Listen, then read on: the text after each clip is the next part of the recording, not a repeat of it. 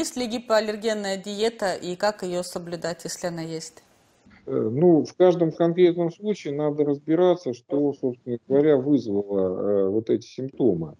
Опять, вот, э, если говорить про сезонную э, составляющую, да, и у нас э, сейчас опять вот идет сезон э, респираторной аллергии, люди впервые обращаются, то для них гипоаллергенная диета – это э, диета с исключением тех перекрестно реагирующих аллергенов, ну, в основном растительного происхождения.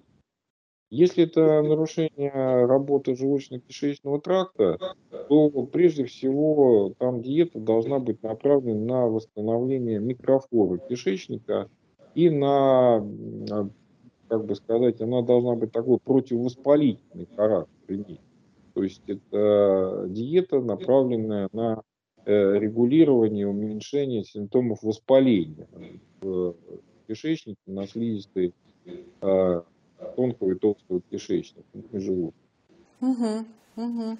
А как бороться с аллергией медикаментозно?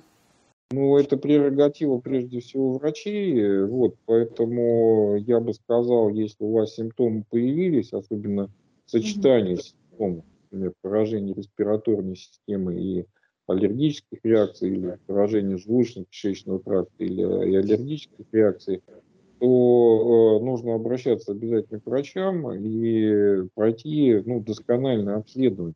Потому что, еще раз говорю, вот в обывательском таком вот понимании, угу. э, что, на коже, что на коже не высыпало, все аллергия. Хотя там может быть и проявление инфекции.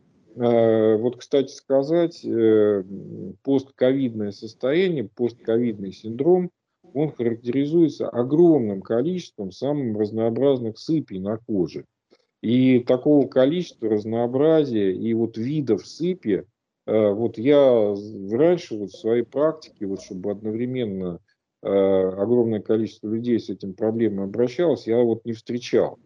Вот, э, вот на самом деле вот какая только вот может случиться сыпь, вот мы сейчас это вот видим у пациентов с постковидным синдромом подчеркну, это не аллергия вообще, то есть как таковая. Это именно постковидное состояние, которое протекает с экзантемой, то есть сыпями. Это нарушение работы капилляров кожи.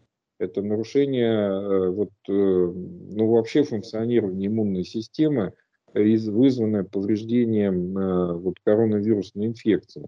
То есть, опять же, здесь нужно идти к врачу, не пытаясь лечить это самостоятельно, вот. Но, к сожалению, должен констатировать, у нас сейчас пока вот только-только протоколы появляются, как же вот людям таким помогать. Ну, первое, это надо обследовать, это надо убедиться, что это именно постковидный синдром, э, и проявляется это такой как бы, сыпью, которую можно назвать псевдоаллергической сыпью.